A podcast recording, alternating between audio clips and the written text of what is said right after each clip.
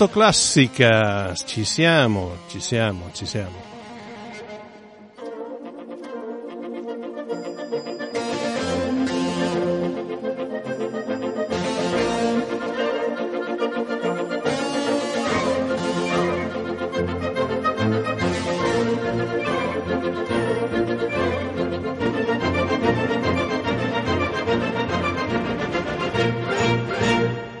Siamo qui per continuare un po' la serata, visto che abbiamo già avuto una belle 2 ore, quasi 2 ore in diretta dal Conservatorio di Milano per la giornata della memoria. Riprenderemo un po' l'argomento, ma per altri percorsi, con altri personaggi che ci raccontano delle cose che dobbiamo sapere, e spero che ve ne accorgerete anche voi, insomma, tra poco. E quindi Rotoclassica è soprattutto ancora dedicata alla giornata della memoria, che di fatto poi è oggi, vabbè, lo saprete già, perché sia Milano sia Roma hanno avuto 2 concerti importanti, perché è domani, ma domani lo Shabbat parte dal tramonto e si conclude 24 ore dopo, quindi lì non si potevano fare concerti, manifestazioni e quant'altro, e quindi tutte sono state anticipate di 24 ore.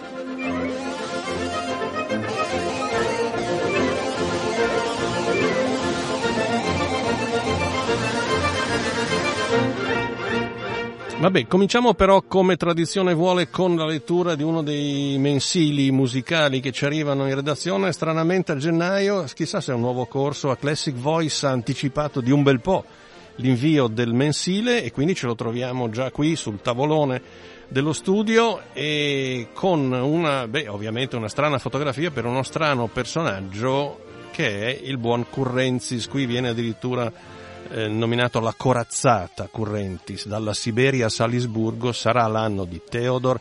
Vabbè, ma lo scopriremo poi dentro. Andiamo subito a vedere, dopo le varie rubricone e rubrichette. Ecco qua, cominciamo con uno dei sondaggi curiosi, alle volte abbastanza originali, di Classic Voice. Partiture millennial, ovvero i 100 personaggi più influenti della musica contemporanea votano il migliore compositore in attività, e le più belle opere del nuovo secolo. Vince l'austriaco Georg Friedrich Haas. Tra gli italiani Sciarrino, Filidei, Gervasoni, ed emerge un universo creativo ricchissimo in piena salute. Chi dice che la classica è morta? E qui ci sono diverse tabelle, come questa delle musiche più belle dal 2000 e oggi, che vede, vediamo un po' il primo italiano che spunta, Filidei, tra i primi 10 sicuramente, non ci sono italiani se non lui. Poi c'è un'altra tabella che ci racconta, dove, eccolo qui, la fotografia anche di... Ci sono tutti nominati uno per uno i 100 grandi elettori europei.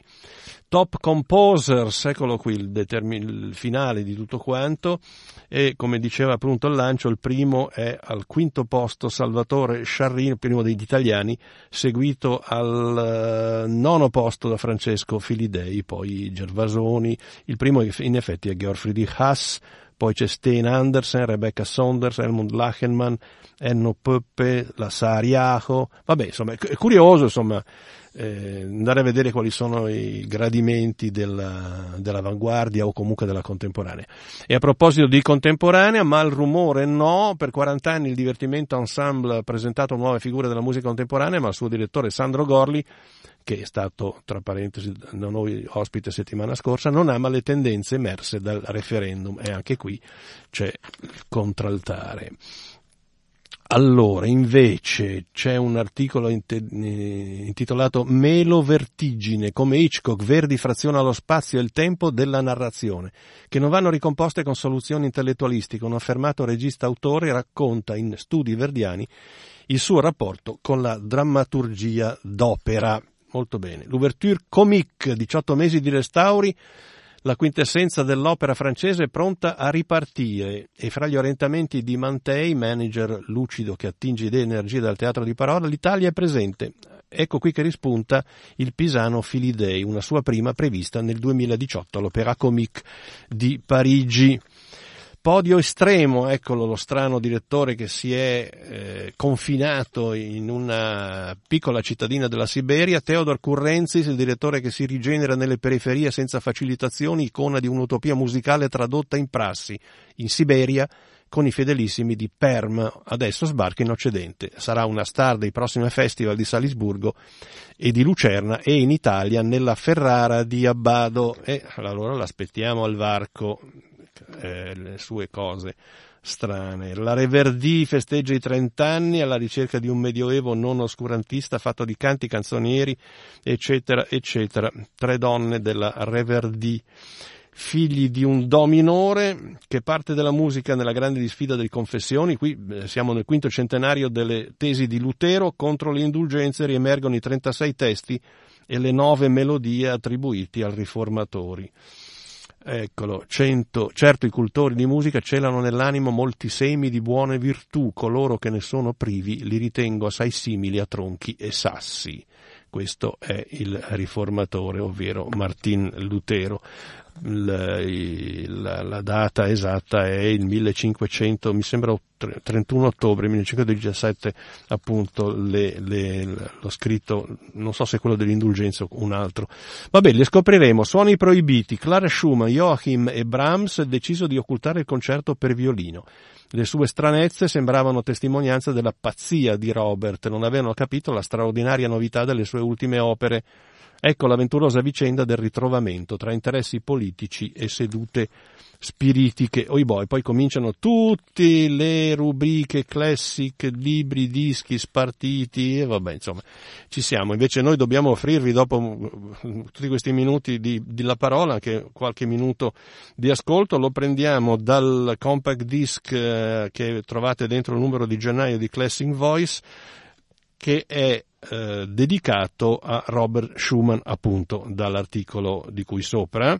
Concerto per violino, concerto per pianoforte, Gidon Kremer, Martha Argerich, Nikolaus Harnoncourt, Chamber Orchestra of Europe. E allora, dal concerto per pianoforte e orchestra in La minore, l'intermezzo andantino grazioso, Martha Argerich naturalmente, con Chamber Orchestra e Nikolaus Harnoncourt.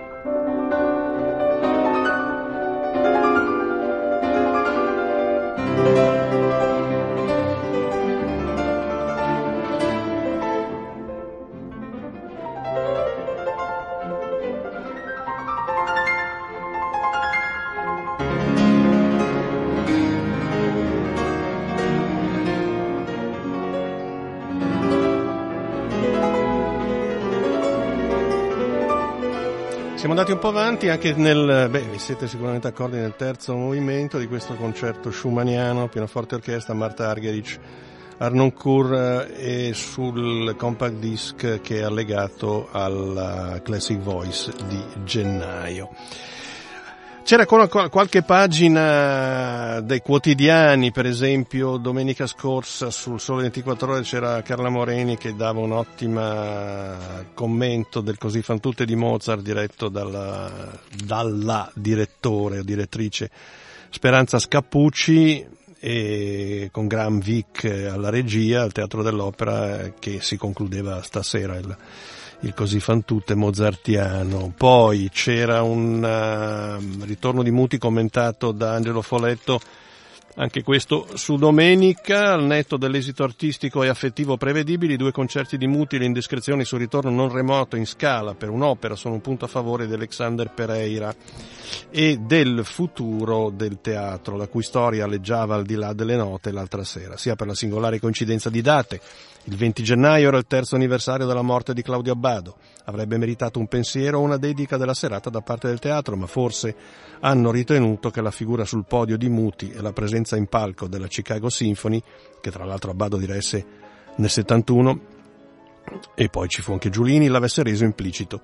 Allo stesso tempo le due esibizioni dell'orchestra hanno virtualmente completato il Festival delle Orchestre Internazionali. C'è un altro articolo che compare su questa gigantesca e spettacolare struttura di Amburgo, la Elbphilharmonie, costruita proprio sulle acque del porto, sopra un vecchio edificio naturalmente ristrutturato e rimesso nuovo, perché sopra deve sopportare il peso di tre sale, una delle quali enorme, da più di 2000 posti, e progettata dagli architetti Herzog e de Meuron nel quartiere fluviale proprio della foce portuale dell'Elba. Noi avremo la possibilità di avere una nostra inviata, penso a marzo molto probabilmente, che ci farà un bel racconto di questa strepitosa, incredibile nuova struttura per la musica.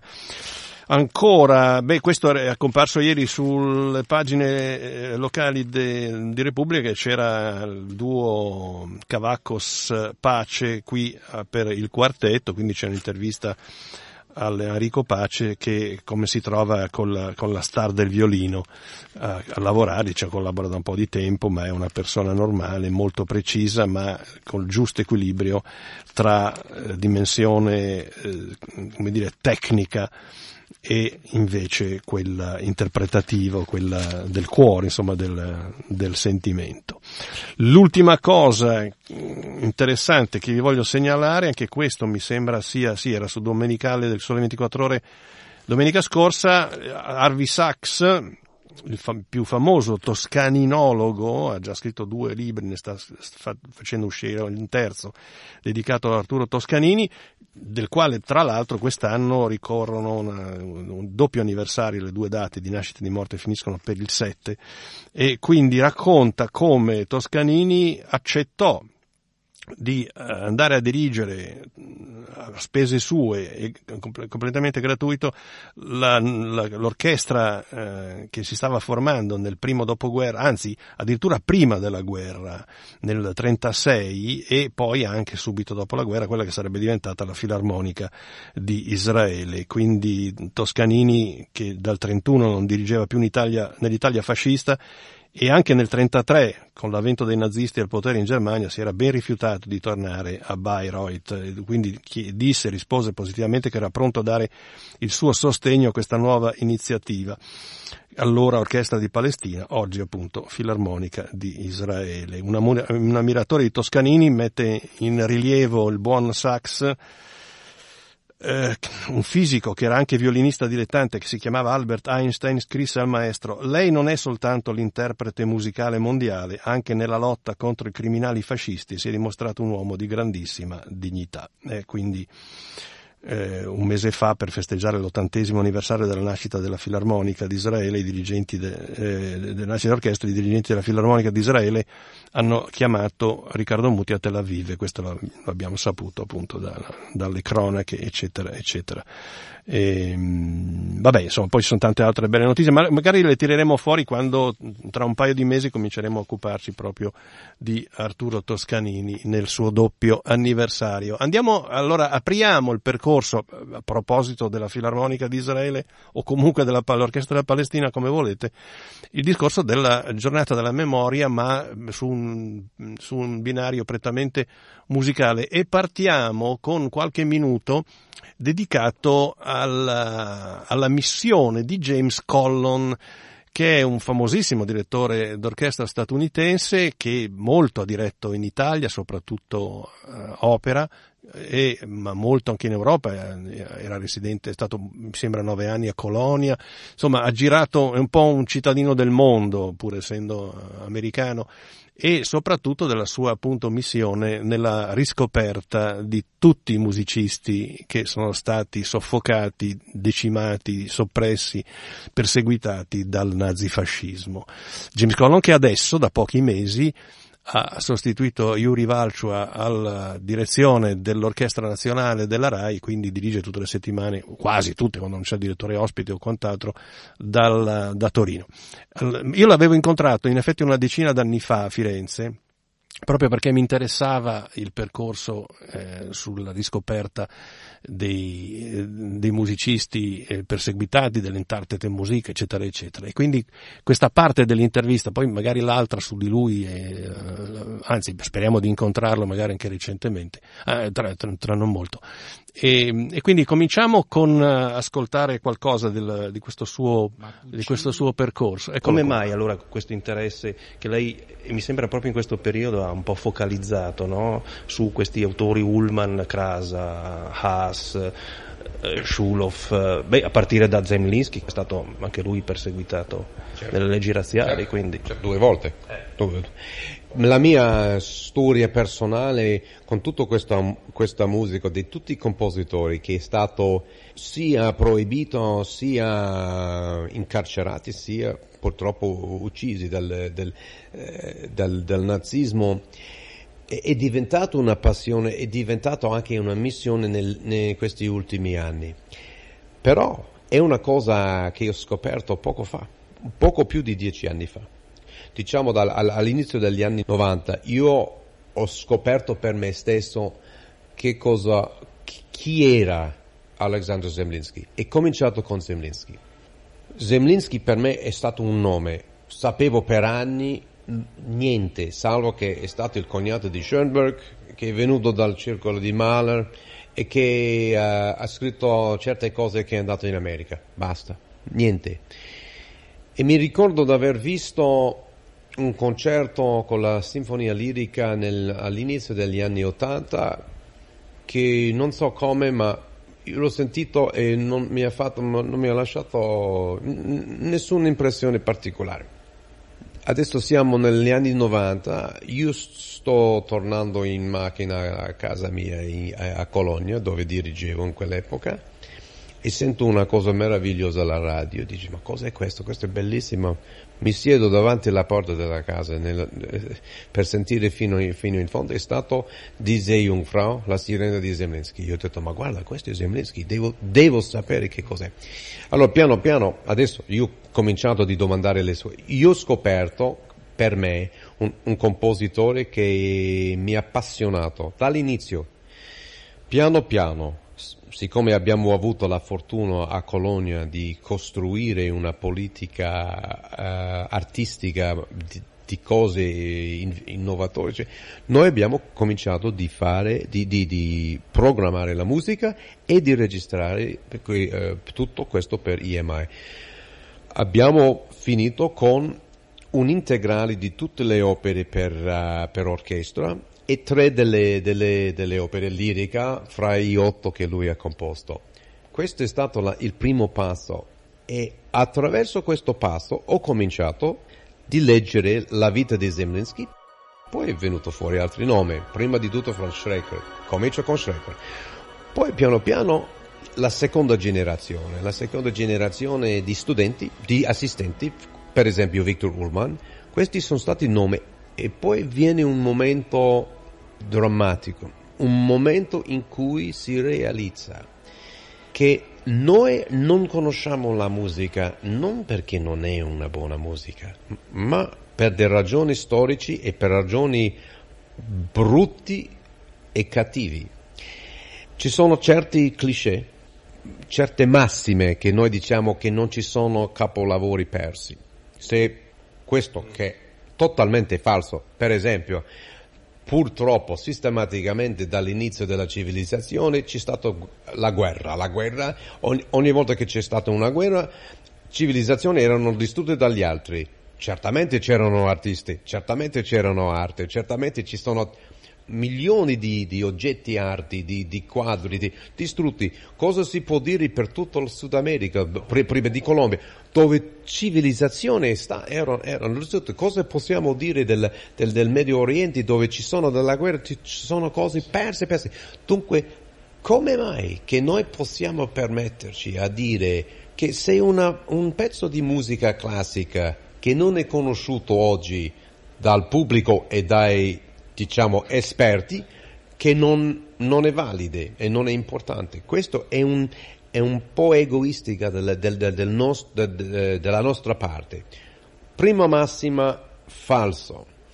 E l'altra idea è che se io sono arrivato all'età di 40-45 anni come professionista, come un musicista che mi interessa con tutta la musica, e io non sapevo, non è sorprendente che il pubblico come mai che il pubblico non può sapere?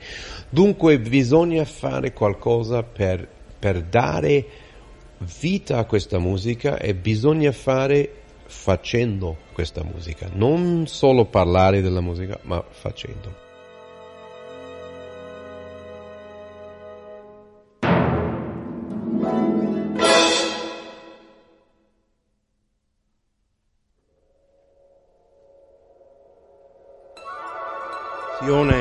Anche di ricerca, quindi non solo musicale. Facciamo un esempio, visto che tre di questi grandi compositori hanno scritto le loro ultime cose a Teresin. Lei è entrato un po' anche immaginandosi la situazione di questa strana città, campo di concentramento, dove i nazisti avevano permesso per 1 anno, 2 anni di lasciargli una certa libertà, che per fortuna, perché sennò non avrebbero scritto neanche quello probabilmente. Ecco, la sua passione la spinge anche a capire il substrato sociale in cui si è immaginato qualche volta cosa succedeva a Teresin, ai musicisti. Sto imparando adesso molte cose, sto leggendo pian piano la storia di questi compositori e soprattutto Teresin, perché Teresin è stato unico, nel senso che è stato l'unico campo di concentramento dove c'era la possibilità di esprimersi, per ragioni anche molto cattive, per preparare una gran propaganda per la Croce Rossa. Però almeno c'è stata questa possibilità. Fra tutti i compositori il più eccezionale è nella persona di Viktor Ullmann, che componeva più di 20 opere in questi 2 anni, una cosa. E poi non solo che l'ha composta, ma che ha incoraggiato le altre a fare, che lui è stato uno dei spiriti più forti di questo sfortunata comunità di artisti. E io trovo nella sua musica una ispirazione particolare, che lui non è mai arrivato a perdere la fede nell'umanismo e la fede nella creazione. Cioè, benché è chiaro che lui ha capito, io sono convinto che lui ha capito dove finirà, però non si permetteva di essere combattuto, che sua musica è un'affermazione dell'importanza della vita, l'affermazione dei valori umanistici, e che fino alla fine ha scritto in quella maniera. Io trovo in lui una persona eccezionale. Di Theresienstadt, di Schulhoff.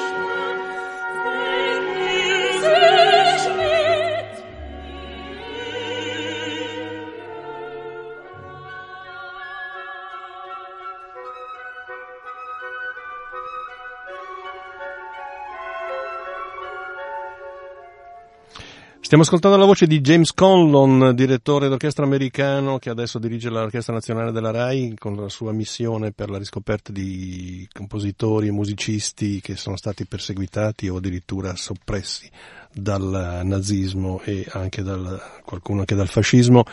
E questo era un esempio di un frammento di una pagina molto bella di un'opera di Viktor Ullmann, Der Kaiser von Atlantis.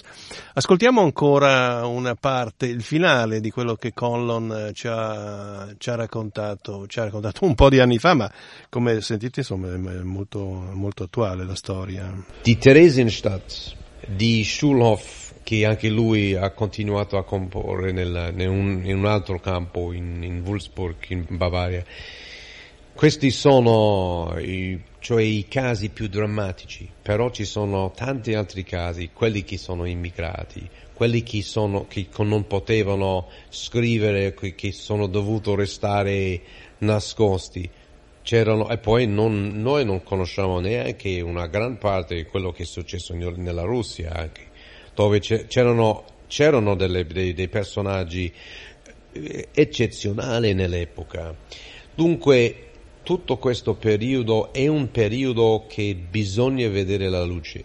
Mia missione si fa in 2 o 3 anni? No, io passerò il resto della mia vita e non basterà. Io credo che questa è una cosa che prenderà tempo, almeno una generazione, almeno 20 anni, 25 anni. Perché? Perché quando diciamo la musica deve arrivare in repertorio, vuol dire che non basta a dare una volta, a fare un gesto, a dire questo è un omaggio e dopodiché dimentichiamo. Questo, io vorrei che questo passi piano piano, che i giovani suonino questo, che passano loro ai loro colleghi e piano piano il pubblico e i musicisti riconosceranno quei pezzi che parlano a noi. Non dico che ogni pezzo è la Mona Lisa, che è il Davide di Michelangelo, che è il fine del mondo, no, ma dico che collettivamente, tutti preso insieme, parla per sua epoca in una maniera molto particolare, molto commovente e che ha un significato per noi oggi. E avrà, secondo me, anche domani, anche fra 10 anni, anche 20 anni. Io propongo non altro adesso di suonare questo onestamente davanti a un pubblico e che ho visto già, che sono aperto a sentire questo e che lo sentono forse con simpatia perché hanno capito la storia, ma la storia in sé non è la parte maggiore, dunque non è perché sono uccisi che dobbiamo sentire.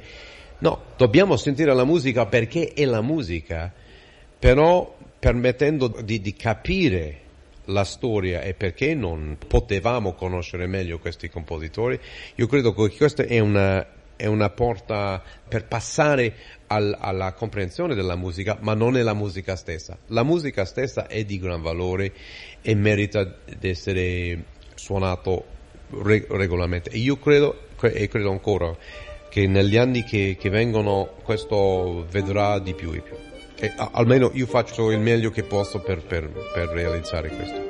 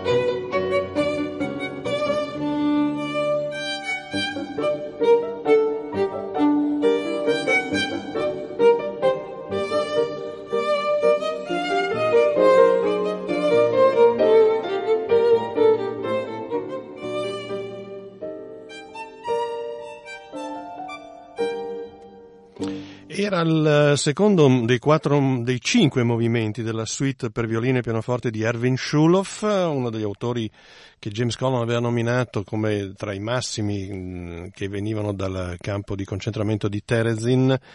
Questa era la Gavotte con Bruno Montero al violino e João Paulo Santos al pianoforte. Adesso l'ultimo squarcio sul percorso della giornata della memoria, visto che anche abbiamo ascoltato pagine dal Conservatorio di Milano ma anche da quello di Roma, che era in diretta su Rai 5, pagine di Kurt Sonnenfeld, compositore austriaco che fu, mentre stava cercando di fuggire dall'Austria, dall'Anschluss austriaco, dall'occupazione nazista in Austria, tramite Milano, Genova verso l'America, fu preso a Milano e mandato a uno dei 48 campi di internamento / concentramento italiano, ma andò in Calabria al Ferramonti di Tarsia, in provincia di Cosenza, che appunto passa un po' come il Teresin italiano, perché là ci fu la massima concentrazione di musicisti soprattutto e di musica.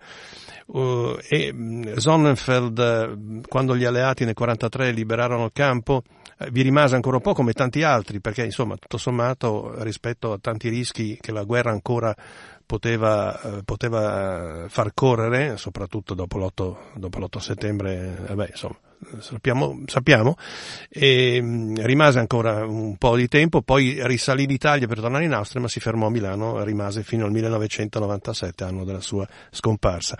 Ma un po' che cos'è Ferramonti? L'abbiamo chiesto a Raffaele De Luca, che è un po' quello che l'ha scoperto un po' di anni fa e lo sta portando in giro. Anche l'anno scorso c'è stato un concerto sia a Milano che là nel campo di Ferramonti con allievi e docenti del Conservatorio di Milano. Insomma, sentiamo un po' che cos'è. Poi dopo ci torneremo naturalmente quando questa storia sarà, anche con l'aiuto di De Luca, meglio delineata, per farvi scoprire cose nuove sulla musica perseguitata.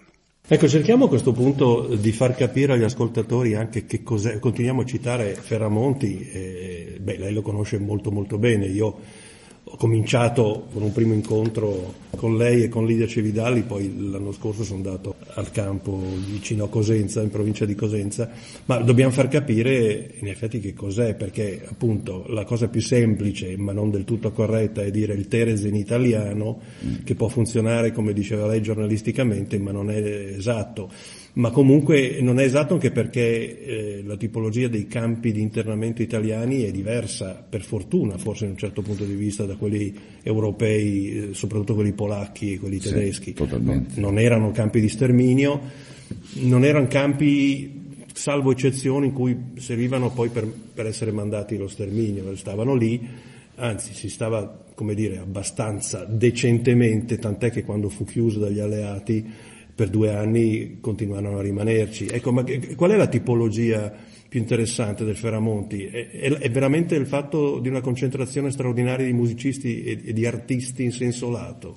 Ma di questi aspetti storici, propriamente storici, ne abbiamo anche preliminarmente parlato con il massimo esperto, che è Carlo Spartaco Capogreco, sui problemi dell'internamento fascista, che in effetti non sono nemmeno paragonabili, anzi non è nemmeno paragonabile il termine di Shoah, almeno prima della Repubblica di Salò.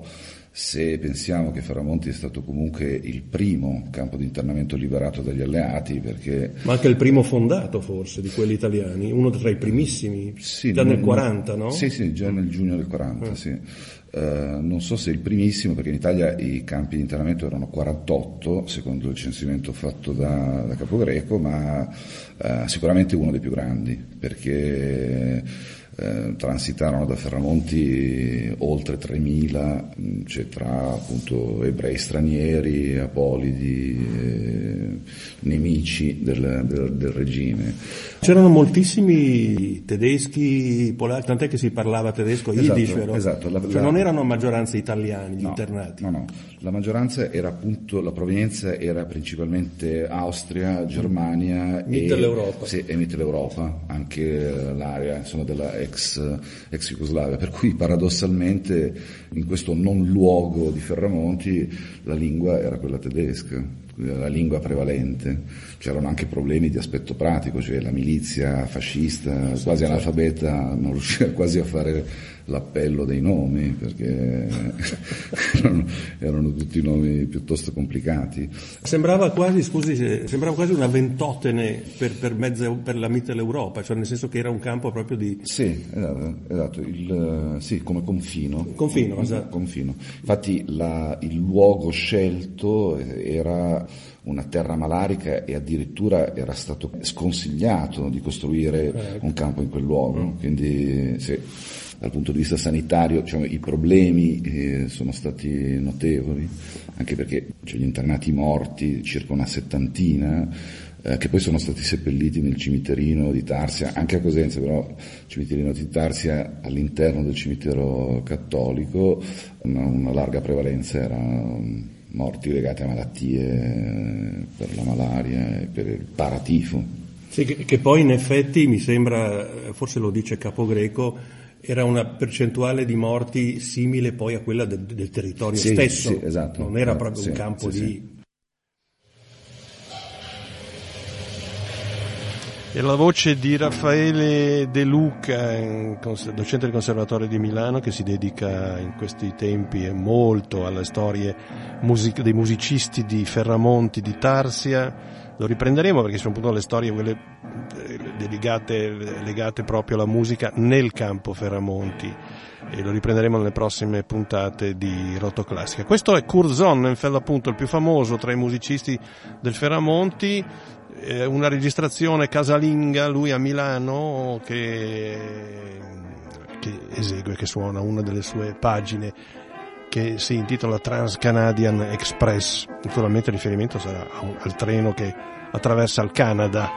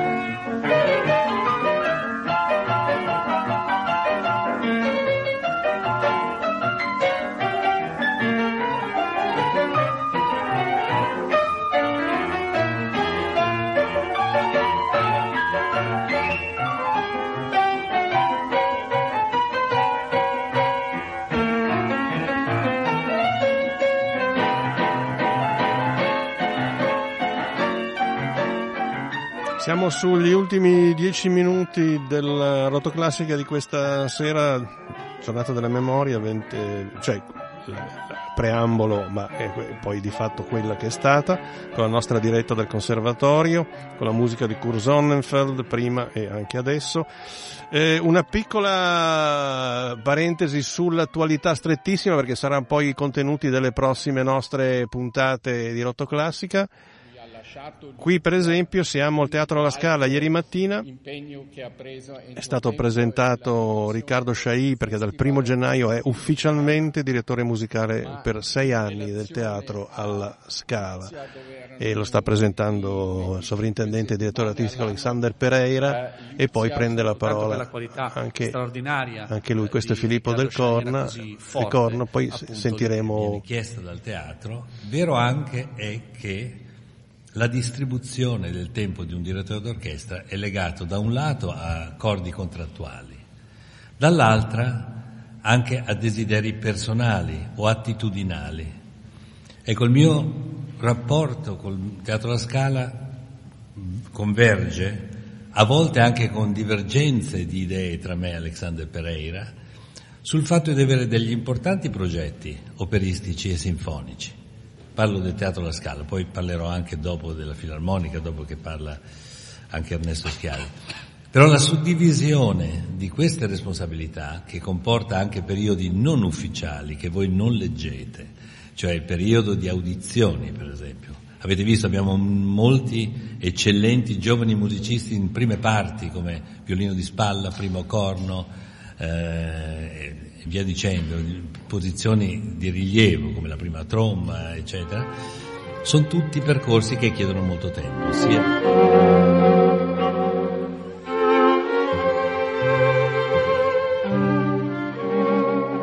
Vi dicevo, riprenderemo sicuramente il prossimo giovedì questo, e anche della conferenza stampa di oggi, che ha presentato il cast del Falstaff, e soprattutto avremo una sicuramente divertente intervista con Ambrogio Maestri, che è il Falstaff di questi ultimi anni.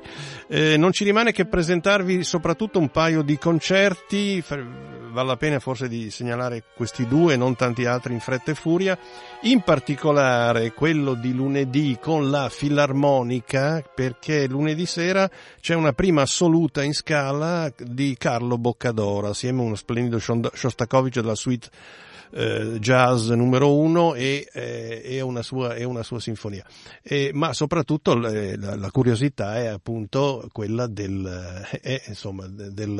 della presenza di una nuova partitura di Carlo Boccadoro. Eccolo qua, sentiamo cosa dice lui. Allora, partiamo dalla prima idea, dall'idea primigenia. Allora, la commissione concerto per pianoforte e orchestra per la Filarmonica della Scala. Pagina bianca, che cosa è successo? Non solo, ma avevo delle direttive specifiche, cioè che doveva essere un lungo concerto, doveva durare mezz'ora, infatti dura circa 26 minuti. E doveva essere ispirato al mondo del jazz. Questa era la desiderata sia di Sciai che di Francesco Micheli, che è il committente. Allora io mi sono messo a pensare come non fare un'imitazione banale di una musica che amo troppo per banalizzarla, e ho deciso in realtà di usare principalmente delle tecniche che si usano nel jazz, soprattutto nella parte pianistica, in particolare nel primo tempo. Lei usa proprio queste tecniche che si usavano negli anni '20 di stride piano, però la musica non c'entra niente col jazz, non cerca di imitarla, però le tecniche che ho usato sia di orchestrazione nell'ultimo tempo, che si rifà volutamente alle big band di Ellington, che invece nella parte del pianoforte sono marcatamente jazzistiche. Il finale proprio c'è un richiamo al mondo del jungle jazz degli anni '20, ma sono solo che di orchestrazione, le note non cercano di imitare il jazz, però certo che ci sono dei richiami anche della grande tradizione dei concerti per pianoforte del Novecento. Il secondo tempo è fatto come quello del secondo di Bartok, che ha un adagio con dentro un allegro e poi di nuovo l'adagio, quindi e il protagonista assoluto è il pianoforte che suona da battuta 1 fino quasi alla fine del concerto. C'è una specie di inizio che sembra un po' il concerto di Schumann, con una strappata dell'orchestra e poi l'entrata del pianoforte. Quindi mi sono rifatto tante cose diverse, ma il linguaggio è un pezzo che il primo tempo è decisamente tosto da da sentire, nulla compiacente, non è un fatto un pezzo piacione, anzi è un pezzo piuttosto aspro. Poi man mano che va avanti il concerto si alleggerisce e il terzo tempo è il più divertente, chiamiamolo così. Sapendo di avere una pianista incredibile come Beatrice Rana, ho schiacciato sull'acceleratore e anche lei mi ha detto che in effetti è uno dei concerti più difficili che abbiamo mai visto in vita sua, quindi speriamo bene. Insomma, io con lei non ho problemi, sono sicuro che andrà bene. Quindi non ci sono reminiscenze gershwiniane, jopliniane, lingtoniane? Se non nel colore orchestrale e nel modo in cui lei suona con questi grandi salti dalla mano sinistra che sembrano quelli del Jump di Pete Johnson piuttosto che dei pianisti degli anni 20 o del primo Ellington, però c'è molto sincope, certo, però è proprio il linguaggio è molto più aggressivo, anche molto meno divertente, chiamiamolo così, di questi autori.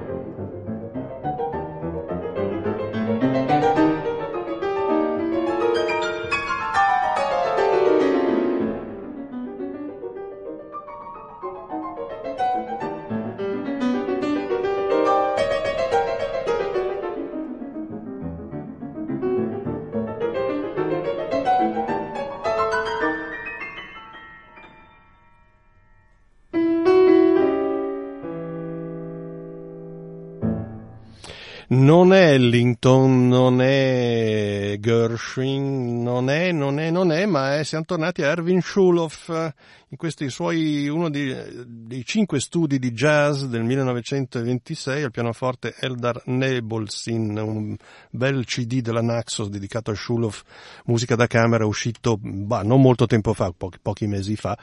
Altro concerto da segnalarvi, non solo questo concerto della Filarmonica della Scala lunedì sera, che sarà tra l'altro in diretta su Radio 3, quindi possiamo sentire buon Carlo Boccadoro su Radio 3, è la ripresa delle domeniche dei pomeriggi musicali, tutte le domeniche mattina alle 11 a partire dalla prossima. Sentiamo cosa ci dice al proposito il direttore artistico dei pomeriggi, che è Maurizio Salerno. Questo è stato un esperimento dell'anno scorso, quindi iniziare a aprire il teatro anche la domenica mattina, un po' come piacciono un po' a me anche un po' le sfide, no? In un certo senso di dire ma proviamo, dai, ma no, dai, sono tante cose. L'anno scorso devo dire che ha avuto proprio un bel successo, cioè nel senso proprio come numero di pubblico, no? Perché poi il successo della stagione vedi se vengono delle persone, se ha successo in quel senso lì, se ha un seguito. E quindi quest'anno mi è sembrato a questo punto doveroso rifarlo, naturalmente. Beh, l'idea è quella di non fare una stagione un po' diversa da quella che è la nostra stagione sinfonica, quindi diversa in che senso? L'idea è quella di fare dei programmi cosiddetti un po' più fruibili, più smart, come dicono i giovani, cioè programmi della durata di massimo un'ora. Quest'anno l'idea era quella di creare un piccolo percorso, sono solo 8 appuntamenti, dal 29 gennaio al 21 maggio, quindi di ogni concerto fare una sorta di piccola omaggio a qualche autore. Infatti il primo concerto sarà un omaggio a Bach, proseguiremo con una mattina con Mozart, un mattino all'opera, una mattina con Schubert, una mattina con Beethoven, una mattina con Donizetti e così via. Un modo anche per far avvicinare un po' che cosa mi piacerebbe sempre. L'idea è sempre quella di cercare di coinvolgere i giovani, ma perché ci credo veramente, non è una cosa perché tutti ne parlano ai giovani. No, cercare insomma anche i più piccoli di farli venire un po' a teatro con i loro genitori, oppure i nonni con i nipoti, oppure le famiglie. Questo secondo me è una cosa che è un'idea che mi piace molto, no? Questa condivisione di dire andiamo una mattina 50 minuti, 55 minuti a sentire un po' di musica, soprattutto magari per chi non è mai venuto a teatro, sentire magari un concerto di musica dal vivo. Questa è un po' l'idea, e quindi i programmi in un certo senso si adeguano anche a questa idea. e quindi appunto di Bach ascolteremo i 3 concerti per 2 pianoforti e orchestra, di Mozart ascolteremo un concerto per violino e orchestra, quello diciamo più conosciuto, in re maggiore, ci sarà una mattina all'opera con delle arie d'opera, delle sinfonie d'opera e delle ouverture diciamo di quelle opere anche più conosciute, e così via discorrendo. C'era anche un programma dedicato al sax e alla musica per film, e quindi dove ascolteremo diciamo un po' le icone, alcuni brani delle icone dei nostri compositori diciamo che rappresentano un po' questo filone, ossia Nicola Piovani e Morricone. E questa è un po' l'idea di questa stagione, e che spero appunto riesca a proseguire nel suo intento almeno come l'anno scorso.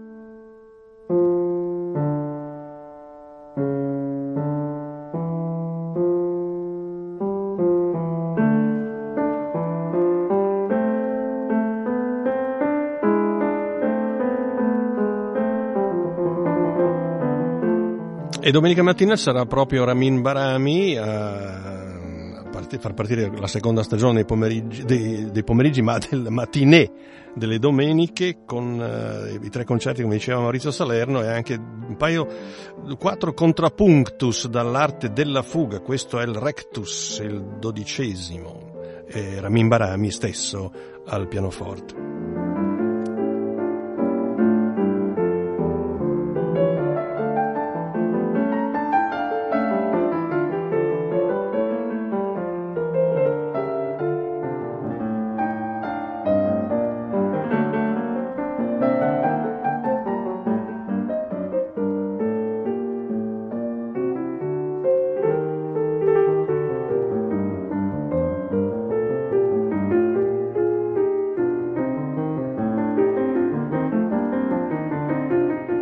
Mi resta che salutarvi, mi raccomando che la giornata della memoria serva a qualcosa per aprire i nostri orizzonti musicali, ma non solo, perché la memoria è una cosa importante in ogni momento, in ogni istante della nostra vita, e soprattutto per ricordarsi che è meglio magari abbonarsi a Radio Popolare. Un abbraccio radiofonico e musicale da Claudio Ricordi, alla prossima Rotoclassica.